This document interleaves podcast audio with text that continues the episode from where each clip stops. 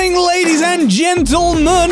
Welcome to Reddit Readings, and today we are on episode 130.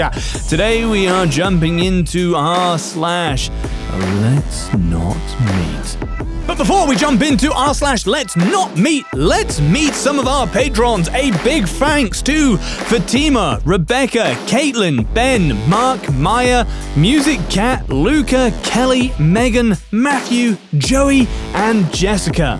You guys are not only getting the bonus episodes every single Wednesday, but you're helping keep the show going, and we very much greatly, massively appreciate that. If you want to check out our Patreon, there is a link in the description down below. You get ad free listening, and you get a bonus episode every week. Also, you should absolutely 100% most definitely go and subscribe to our shiny new YouTube channel. Go check it out, there'll be a link to that as well. But without further ado, tea, popcorn, let's go! Honestly, that was my chair. This episode is brought to you by Shopify. Forget the frustration of picking commerce platforms when you switch your business to Shopify, the global commerce platform that supercharges your selling wherever you sell. With Shopify, you'll harness the same intuitive features, trusted apps, and powerful analytics used by the world's leading brands. Sign up today for your $1 per month trial period at shopify.com slash tech, all lowercase. That's shopify.com slash tech. This episode is brought to you by Bumble. So, you want to find someone you're compatible with, specifically someone who's ready for a serious connection, totally open to having kids in the future, is a tall, rock climbing Libra, and loves rom coms with vegan pizzas on Tuesdays just as much as you do. Bumble knows that you know exactly what's right for you. So, whatever it is you're looking for, Bumble's features can help you find it. Date now on Bumble. Welcome back to the basement, ladies and gentlemen. Our first story, uh, we have long stories today, and they're always the best, is from a throwaway glitter bomb. Crazy beauty queen stalker. This is a long story, as it's been over five years in the making.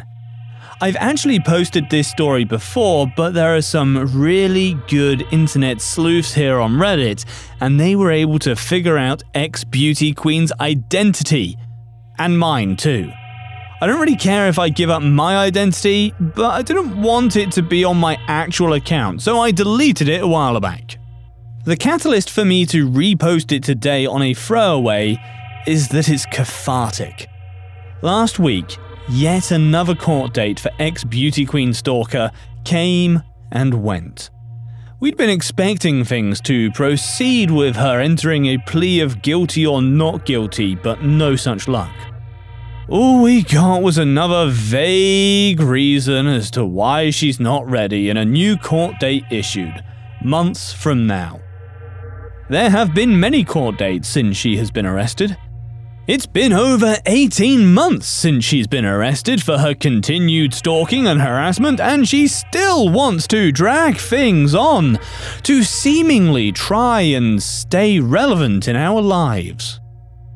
As an aside, the amount of court resources and taxpayers' money that's wasted is actually really astounding. Anyway, on to the story. To recap, my husband dated a beauty queen title holder of a well known pageant before me. They broke up long before we met. She was a statuesque blonde, very tall, a knockout in her day, in my opinion. This is somewhat important to the story, I guess. But while she was a dazzling pageant winner on the outside, on the inside, oh boy! She could be charming and beautiful if she needed you, but mostly she treated people around her terribly, including my husband, and he eventually broke it off with her. But she never went away. She would continue to call and email repeatedly, even after my husband and I met. If anything, her calls increased. She would call over and over again, day and night, even after my husband, then boyfriend, blocked her number. She would ask for money and threaten to go to the police, claiming he abused her if he didn't give it to her. He obviously did not give her money. This made her upset. The threat increased and became more malicious. But when that didn't work, she would switch tactics and try sweetly to ask him for help with certain projects she was trying to get off the ground. Or more accurately, have him do the work for her, and then she can take the credit. With the promise that, if he did just this one last thing for her, she would go away. He did not reply, so she would go back to being malicious. Any tactic for attention, or for what she really wanted money.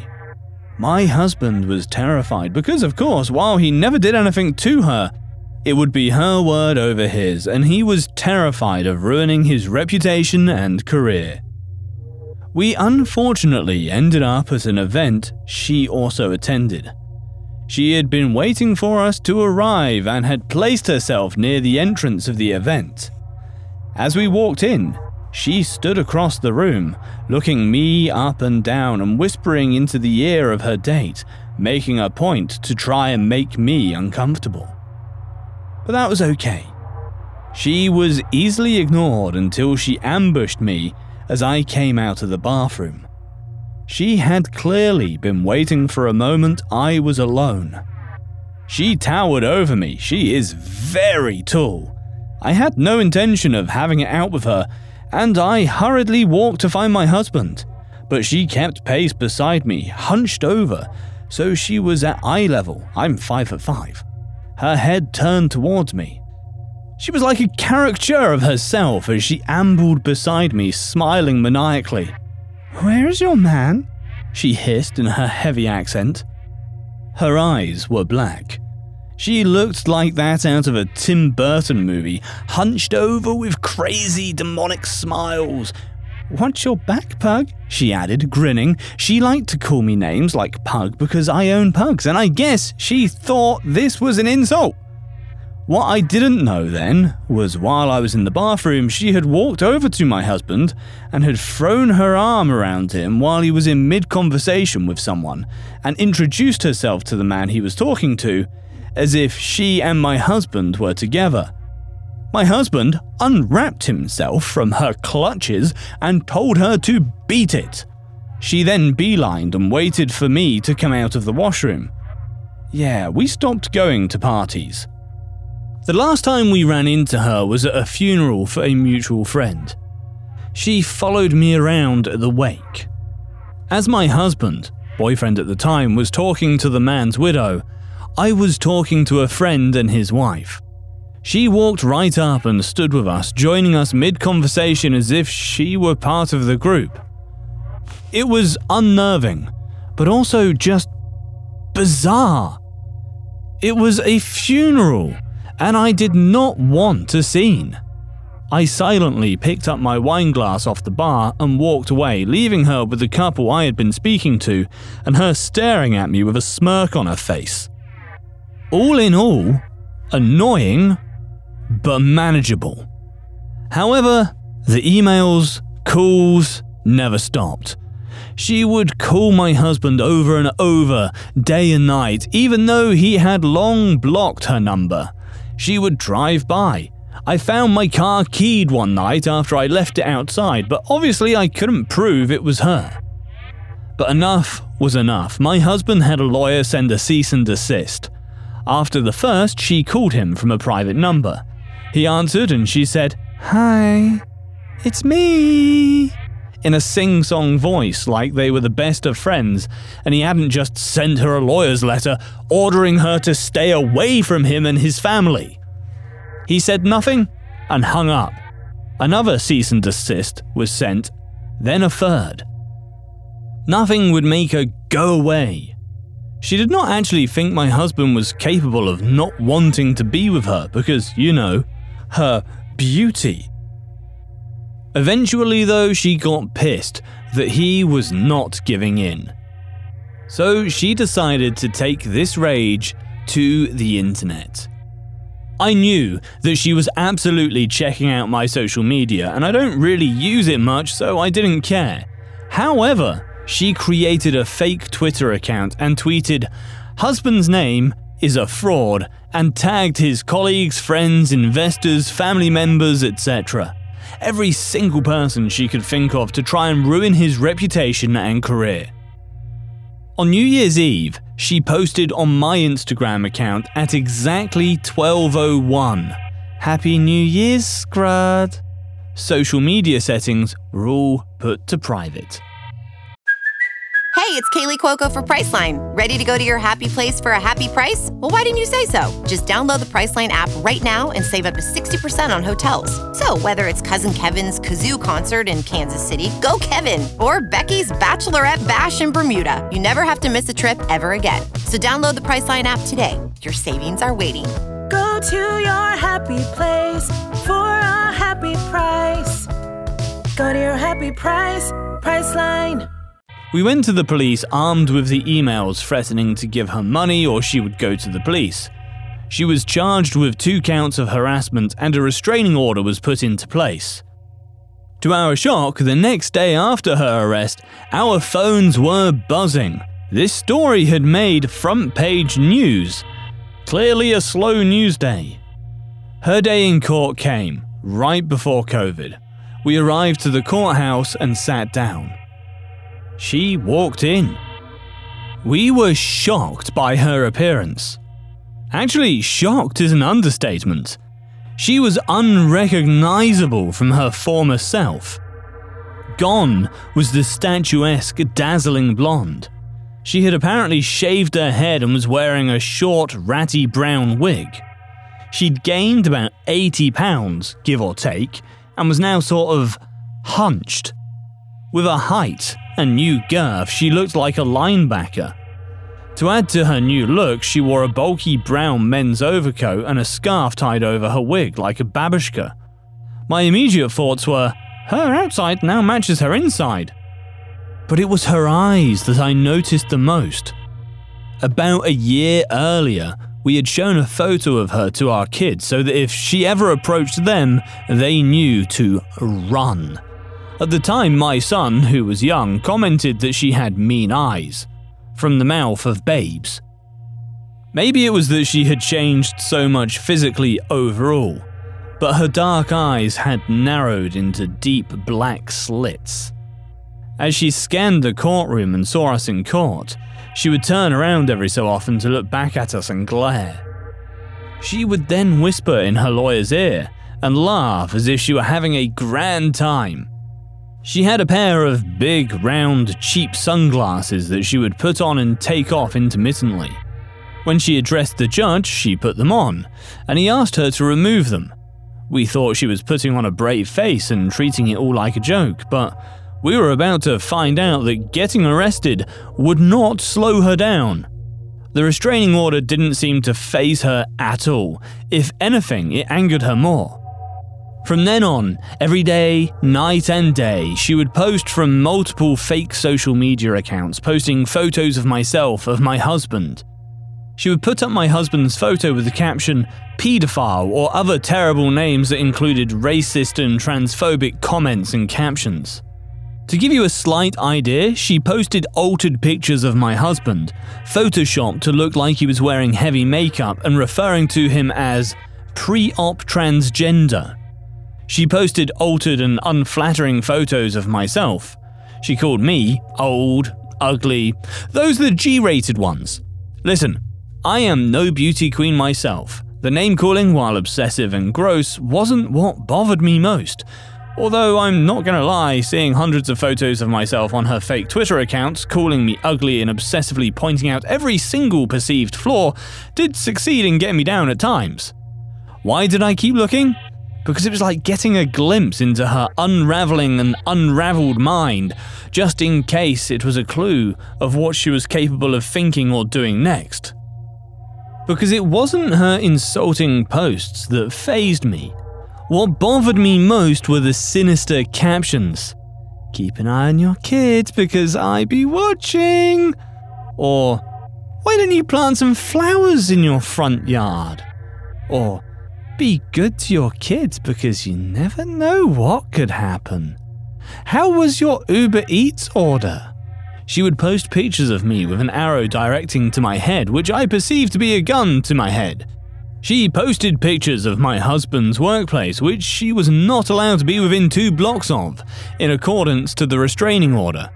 But the police said this could be just a picture she took from the internet. Oh, she posted Agatha Christie quotes like, Every killer is usually someone you know very well. Or, Your end is near. Her Twitter profile banner picture was taken from a movie poster and said stalker, like she was in on the joke. We called the police again, but they said there wasn't anything they could do since she didn't explicitly tag us. I took screenshots of everything. Many of her posts were nonsensical, but most were photos posted of us on this fake account, all altered with derogatory or ominous captions. But we couldn't get her shut down. I became anxious anytime my kids were outside shooting hoops in the driveway. My elderly mother wouldn't take the baby out in the stroller, she was too scared. It affected all of our lives, life became dramatic. Ex beauty queen would taunt us with, Catch me if you can. She posted close ups of her dog's genitals or a piece of her dog's shit with my name beside it. The implications obvious. It bothered me how she had a dog, since I didn't think someone like her was capable of caring for anything living. Then the calls started back up. This time to our home line. Yeah, yeah, we still had a home phone. Bitch! And then hangs up. Karma will get you! And weird chant like calls, as if she were reciting a spell. Sure enough, she posted photos of a pentagram and candles as some sort of altar in the caption Ring, ring! Finally, finally, the police asked us to come in and give a video statement. We gave them a drive containing thousands of screenshots of posts she had made. They arrested her again and charged her with two more counts of criminal harassment. My husband was angry at this point, but as Mama Bear, I just wanted to get this over with.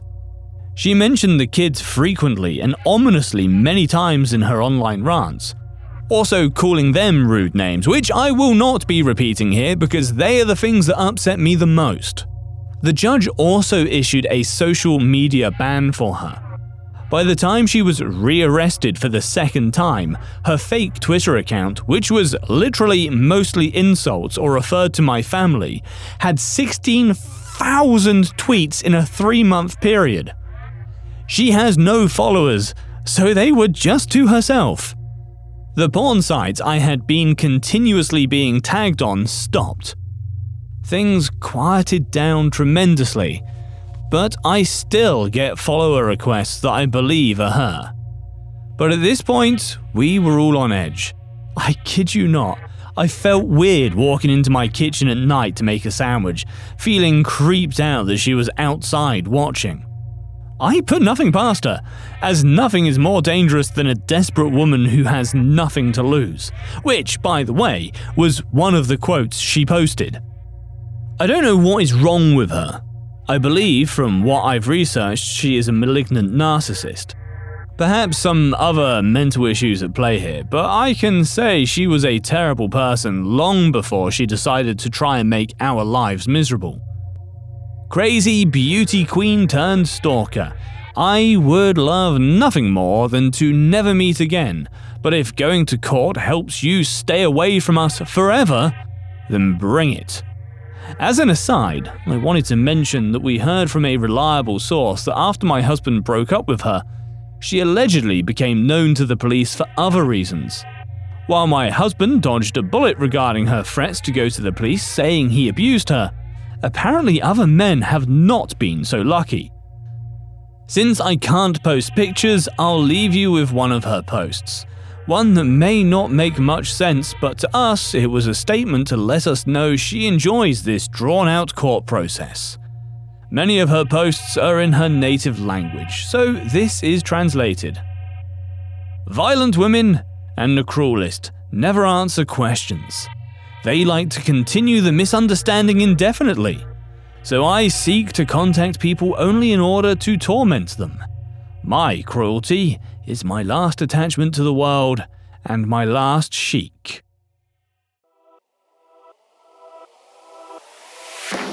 Well, ladies and gentlemen, that was one hell of a story. I most certainly hope you enjoyed that. If I have left you just gagging for more, feel free to go and check out our Patreon or our YouTube. There's some interesting stuff happening over there. But I will see you fantastic folks on Monday, and I hope you have a fucking great weekend.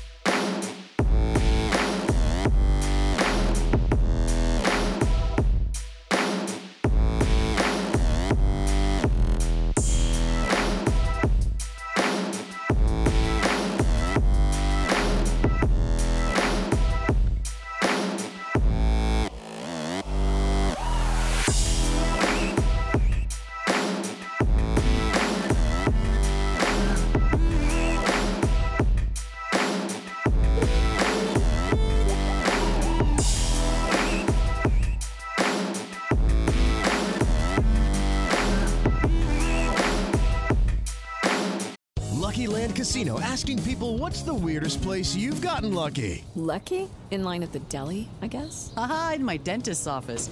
More than once, actually. Do I have to say? Yes, you do. In the car before my kids' PTA meeting. Really? Yes. Excuse me, what's the weirdest place you've gotten lucky? I never win and tell. Well, there you have it. You can get lucky anywhere playing at LuckyLandSlots.com. Play for free right now. Are you feeling lucky? No purchase necessary. Void where prohibited by law. 18 plus. Terms and conditions apply. See website for details.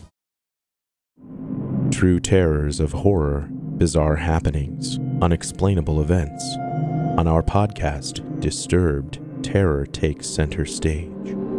Each episode is a journey into the darkest corners of human existence, delving into bone chilling tales of kidnappings, serial killers, maniacs, and the very essence of your worst nightmares coming to life on this weekly true horror show. Disturbed is not for the faint of heart. It's an exploration of real, unadulterated horror sourced from everyday people. Each episode is a descent into the macabre, where we narrate stories that will leave you on the edge of your seat and crawling in your skin. We navigate the disturbing narratives that lurk in the shadows, offering a raw and unfiltered listen into the most terrifying aspects of the human experience. Enter at your own risk and let the unsettling tales unfold in the haunting realm of Disturbed. And remember, listeners, stay safe out there.